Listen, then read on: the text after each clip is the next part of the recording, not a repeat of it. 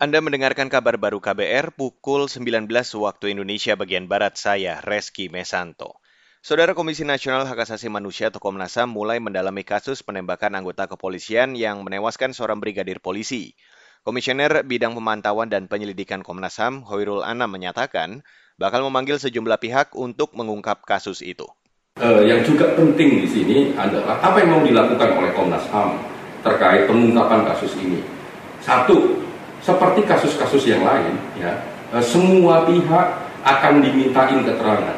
Karena itu juga bagian dari haknya setiap pihak yang masuk dalam peristiwa ini untuk juga memberikan keterangan.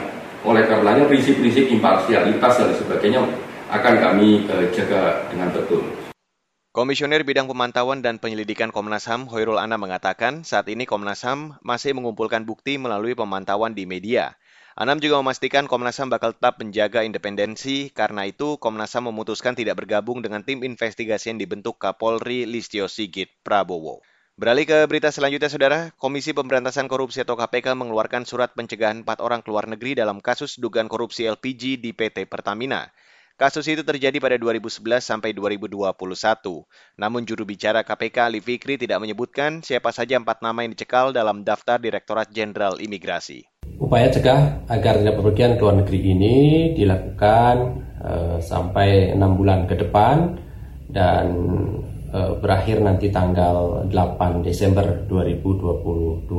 Upaya cegah uh, terhadap empat orang ini tentu dalam rangka kebutuhan uh, proses penyidikan agar ketika uh, keterangannya dibutuhkan nanti keempatnya tetap berada di dalam negeri dan kooperatif hadir memenuhi panggilan tim penyidik KPK.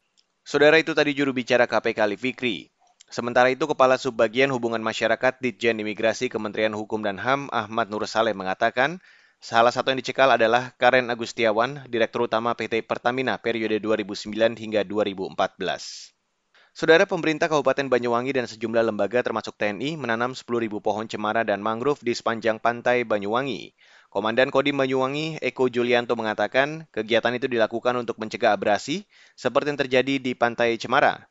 Eko menyebut Pantai Cemara merupakan tempat wisata andalan sekaligus tempat penyu bertelur. Harapannya, harapannya apa yang kita tanam bisa dijaga di pantai ini karena kemarin saya ngecek di sana di Bapak Negara Tujuh. Itu ada muara udang dan mangrove yang pernah ditanam tahun 2021 pernah ditanam tapi karena ada ombak akhirnya beberapa pohon yang masih hidup? Mudah-mudahan apa yang kita tanam ini insya Allah akan hidup besar anak cucu kita yang akan menemukan nanti. Sementara itu, Asisten Perekonomian dan Pembangunan Setda Banyuwangi Dwianto mengatakan, Upaya penanaman mangrove dan pohon cemara di pantai bisa menjadi wisata edukasi, sehingga masyarakat yang berkunjung selain dapat menikmati pantai juga belajar bagaimana merawat lingkungan. Dan saudara, demikian kabar baru saya Reski Mesanto.